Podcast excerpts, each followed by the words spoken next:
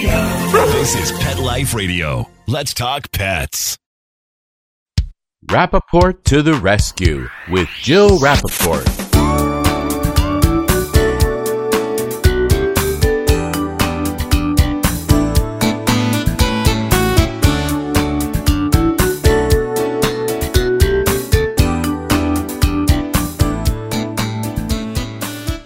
Welcome to Rappaport to the Rescue. I'm Joe Rappaport, and today I'm going to reflect back on my first show on Pet Life Radio, which was way back in June. Oh, those were the good old days. now, the reason that I'm doing this will lead into my very special relationship that began almost 35 years ago with my guest today. We'll get to that in a moment. But on that very first show, I talked about how I started out in the business. And it wasn't as an animal advocate, which I've been my whole life, but instead it was as an entertainment reporter. I began my career at WCBS with a segment called Center Stage, all the news you can use in the Hollywood biz. It was the first of its kind in New York City. From there, I landed the coveted job on NBC's Today Show as their entertainment reporter. I got to meet true legends, and I don't throw that word around lightly. I mean real legends. I had breakfast at Tiffany's with Audrey Hepburn, dinner at Patsy's with Frank Sinatra, and I got to cuddle, and I mean close cuddle, with George Clooney for his very first national interview on the Today Show when he was co-starring on ER. I bantered with Brad, as in Pitt. And the last film I interviewed him for was Spy Game. And his co star on that film is the love of my life, Robert Redford, who I've had the pleasure of interviewing several times. He's even on the cover of my book, People We Know, Horses They Love, which happened to be a New York Times bestseller. Not to be a little braggadocious, or a lot. And I even got to do air sparring with the one and only Muhammad Ali. I've had such a blessed career and continue to have one thanks to my work now for animals in need. And I feel so fortunate to have had these opportunities. But perhaps one of the greatest gifts I have received from all of my years on the red carpet is my relationship, the bond I have formed with my guest today, Christie Brinkley, who is one of the most compassionate and sweetest people you'll ever meet, and one smart, savvy cookie. And did I also mention that I introduced her to the true love of her life? This one happens to be on four legs. It's her rescue pooch, Chester. We'll hear all about that very special bond and her amazing career when we come back one on one with Christie. Stay tuned. Want to know who the latest trendsetters are in Hollywood? How about Irish setters? Find out who's been spotted with Spot, chowing with their chow, and shopping for Gucci with their Poochie. Get, get the scoop on all the latest celebrity pet patter right here. Pet Life Radio. Let's talk pets. Let's Talk Pets on PetLifeRadio.com.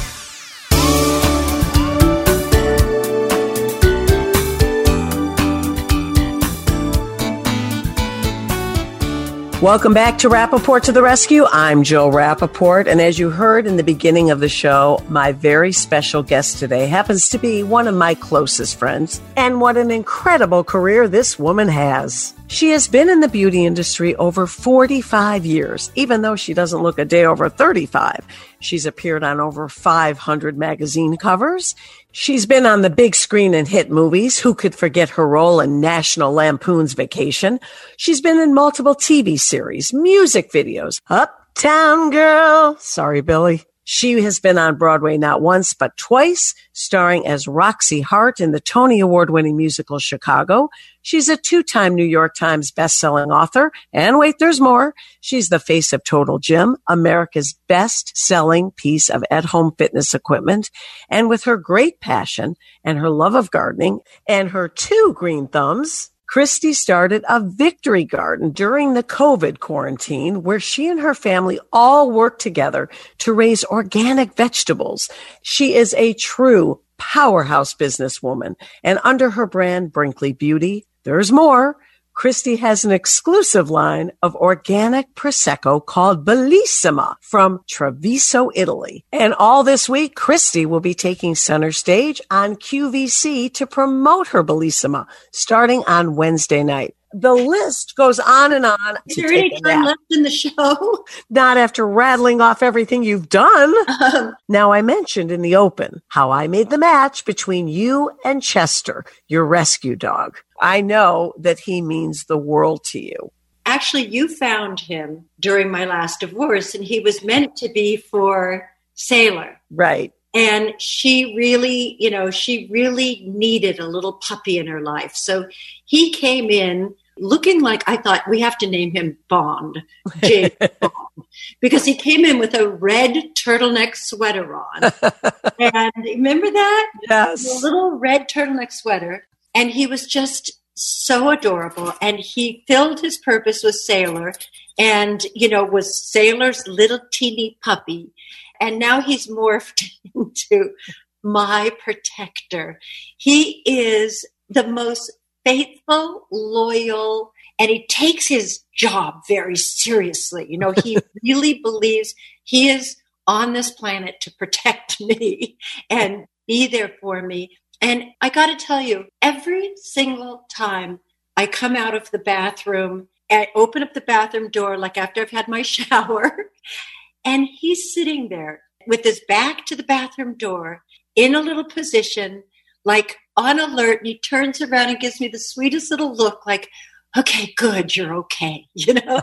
and, and it just touches my heart every single time. I just think it's so adorable. And nobody has ever looked at me the way Chester does. Oh, I find that hard to believe. He gives me these looks. And in fact, it was funny when he first got here, he'd be bouncing along, walking along beside me, and he never looked where he was going. He always kept his eyes on me. And I'd say, Chester, Chester, watch where you're going. One point he walked right into a wall. I was like, oh, Chester. But I can't tell you, he's the most loving, sweet, amazing little puppy. And you know, he used to be part of a pair. It was Chester and Maple. Right. And, you know, and then Maple passed away and Chester now thinks that he has to love us for the both of them. And He's the master of the house. he is. He senses everything. He knows, like, if somebody's sad, he goes right into their lap and curls up, and he's always in the thick of everything, always in the middle of everything. He's just the best puppy you could ever imagine. And especially now, going through this horrific time in quarantine, how has he helped you get through this? He's an entertainment center, you know. He's Chester the court jester. Sometimes he just does things that keeps us laughing. I think he's kind of in heaven with everybody here all the time, you know. This is probably his happiest time because we're always here, you know. Right. You're usually on the road. You're always Yeah. traveling, doing something. And now he's got mommy all to himself. He always knows when the suitcases come out. I see him, you know how they suddenly look like smaller? They look like they're sort of matted down and he looks at the suitcases, he looks at me and he's he does everything to make sure that he's going to go with me and the suitcases. And as often as I can, I do bring him with me. But there are those times that he has to wait at home. So he, yes, you're so sweet. You initially saved him from a fate that Lord Yeah. only knows what would have happened to this precious little puppy. Even though he was adorable and he was a puppy, he was abandoned. He didn't have a home. Yes. I always tell people, you know, don't shop, adopt. I use all your catchphrases, Jill. and, you know, uh, get a heart melter from the shelter. But it's really true. You know, you you like to think of the good that you're doing rescuing them and then they come in your home and they make your house a home.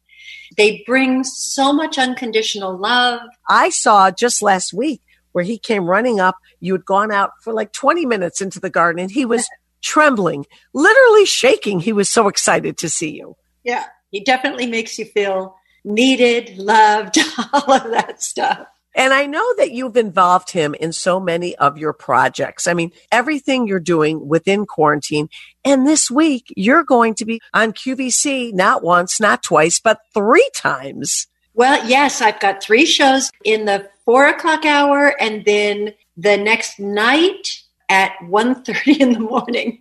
That's going to be an interesting show to say. From your home. From my home. Yep. I've been making the appearances like this on Zoom. And it's kind of fun actually to do it from my home. I, I design my set, you know, I get my beautiful Bellissima boxes out and I stack them behind me.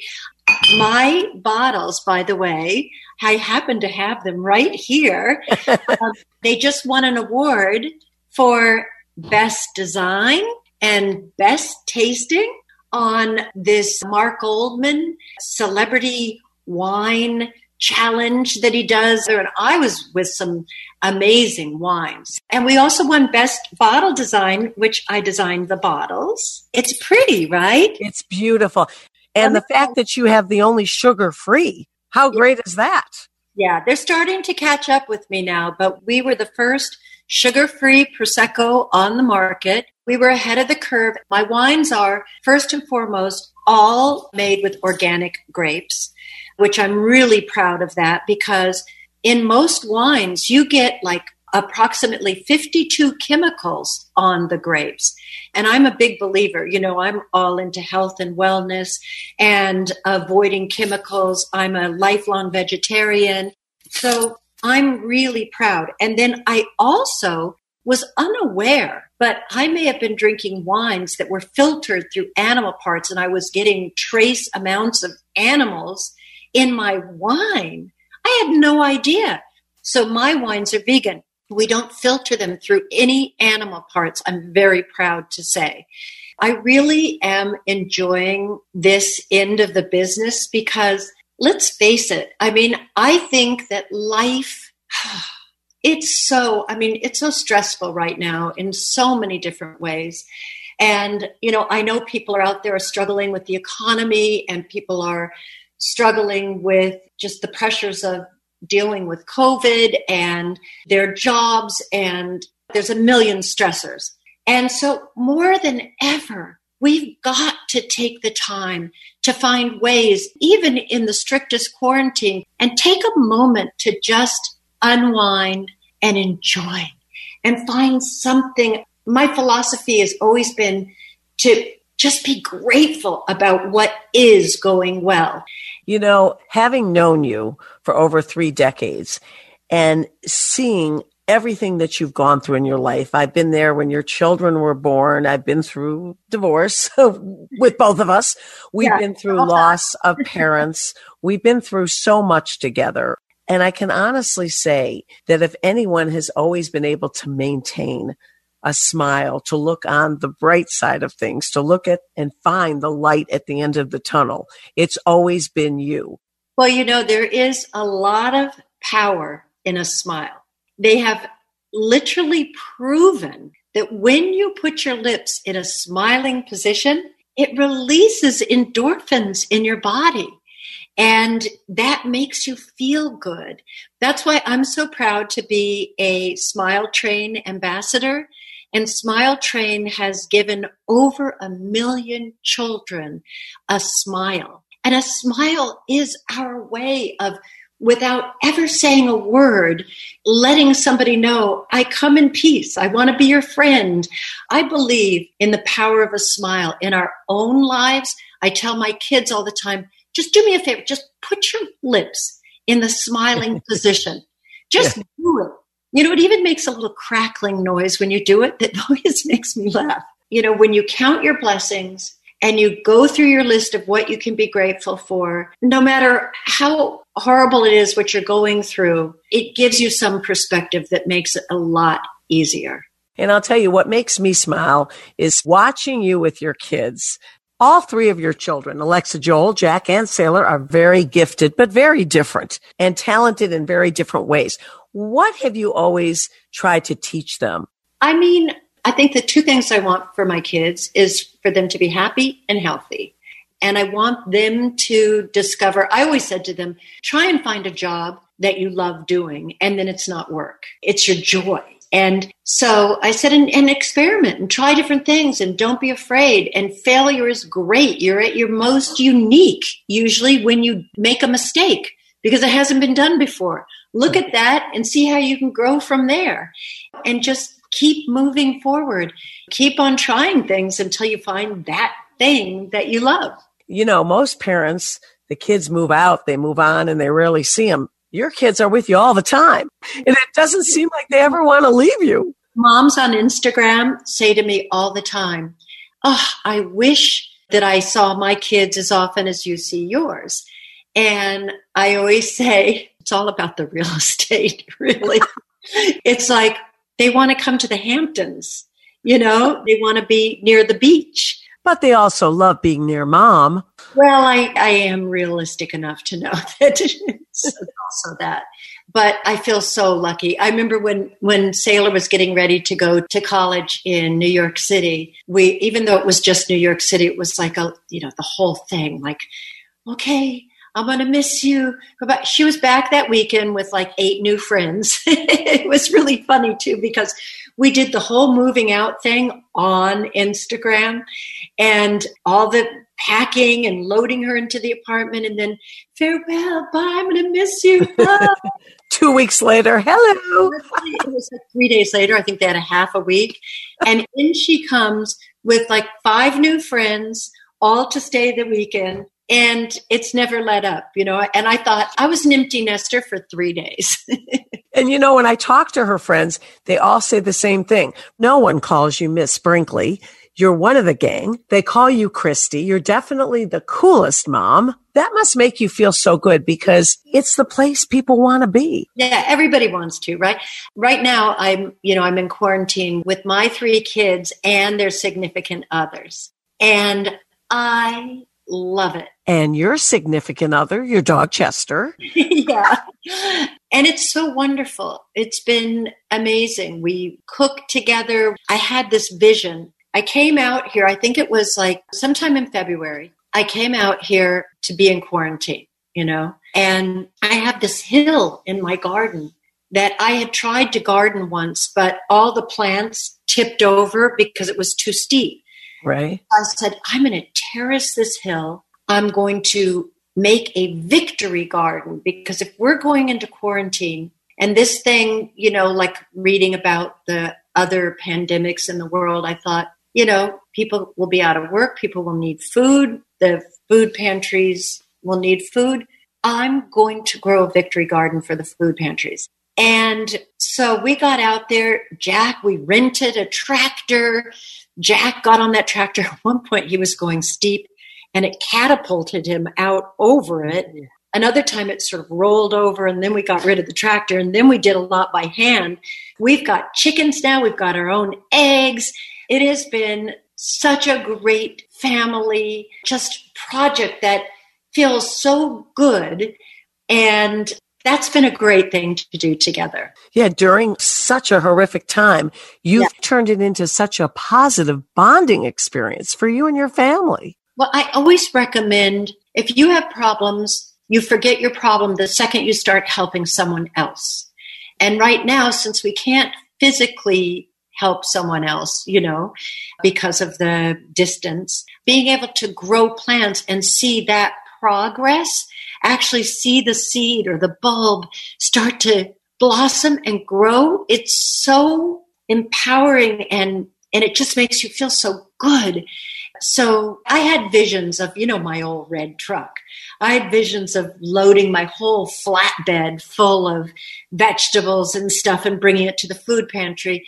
I was only able to bring baskets of stuff and bring it to the pantry and it and it really made me feel good to know that we were able to, you know, just deliver fresh organic produce. Really great. You really are in euphoria when you are knee deep in the dirt this is my nightmare and it's your heaven, but you're knee deep in dirt. You've got a hoe. And I mean that as a tool and you're just planting away. Nature. Anytime I'm in nature, it is like, I just, I feel like this magical enchantment pass over me, you know, whether it's down at the shoreline or I love diving underwater. I love snorkeling and I just am underneath there, just like, wow, this is amazing. I'm flying.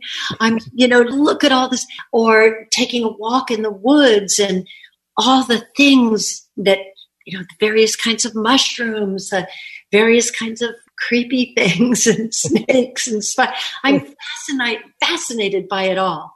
And I try and capture that and put it on my Instagram a lot because I hope people that don't have the opportunity to get out there and see that, maybe I can share that with them through my lens and they can develop the same love for Mother Nature and therefore want to help protect her as well, which is so necessary at this time. I mean, you know, watching what's happening in our country right now due to just climate change that's gone unchecked is really, really terrifying to see these wildfires that are completely out of control with no end in sight. The superstorms, the flooding that they create, the wind damage, the erosion along the shores, and the mass migrations. Right here in Long Island, you know, we see the erosion on our beaches, and we've got to take this. And hey, coronavirus, you know, over 20 years ago, when the Department of Defense did the first major study on climate change, they called it. They said we're going to be seeing these crazy global pandemics and infestations of beetles in trees, deforesting places where we need the forest to eat up the carbon. So it's something that we really need to take seriously. My job has taken me all over the world. And it's not just a little thing from our neighborhood. I see it everywhere I go. In your career, since you've done so many things, not only to help the environment, what is left on this Brinkley bucket list well, that you would love to achieve? I'm still very interested in getting into because a lot of women say to me, well, you know, what do you eat? Do you take vitamins? Do you take, you know, any kind of supplements or whatever? I would love to expand into that area because I, you know, as a lifelong vegetarian, I do know a lot about nutrition and food and there are superfoods and there are things that can help prolong your energy and your youthfulness and you know all those things that we always want to know about. So that is an area of interest for me. Yes everyone refers to you as the fountain of youth. They say you're dorian gray you never age. You're my fountain of youth. Bellissima prosecco. I, I honestly do believe that youthfulness comes from an attitude and you know an attitude precedes you. When you walk into a room the way you enter a room you give off a vibe you know? So if you're happy you're making time to hang out with friends like jilly who keeps us all laughing in our house you guys have no idea how funny she is. I mean maybe you do if you listen to this radio show but She's hilarious and she keeps us laughing all day long. Oh, Christie, my mother's going to love this. This has been such a joy for me. It's so exciting to get you on because you live by the three words that my father lived by live, love, laugh. Yeah. Obviously, you know, I know there's a lot of people are like, yeah, well, I do need to pay my bills right now. And I, I know. But it is true that when it comes down to it, laughter's the greatest medicine. It seems to cure everything, and nothing like good friends and taking time to enjoy them. So, thank you for making us laugh uh, for the past 30 something years, Jill. And for all of us animal lovers, which is what this network is all about, we truly are so grateful to you for taking in an animal, for giving him a life, and in return, giving you such a joyful life. So thank you for that. Oh, well, thank you for finding the, my little Chester. Oh, Christie, I love you and great interview as always. Thank you. Now, coming up on Rappaport to the Rescue, Bill Berloni will be joining us and telling us about his experience on a TV show where he's actually taking pit bulls and training them to be TV stars. Stay tuned. We wear fur and we're damn proud of it. What? And our four legs and our tail. And we go to the bathroom outside. Well, we may not be too proud of that. Sniff around, then mark your spot right here. Pet Life Radio. Let's talk pets. Let's talk pets. Let's talk pets on Pet Life Radio. Pet Life Radio. PetLifeRadio.com.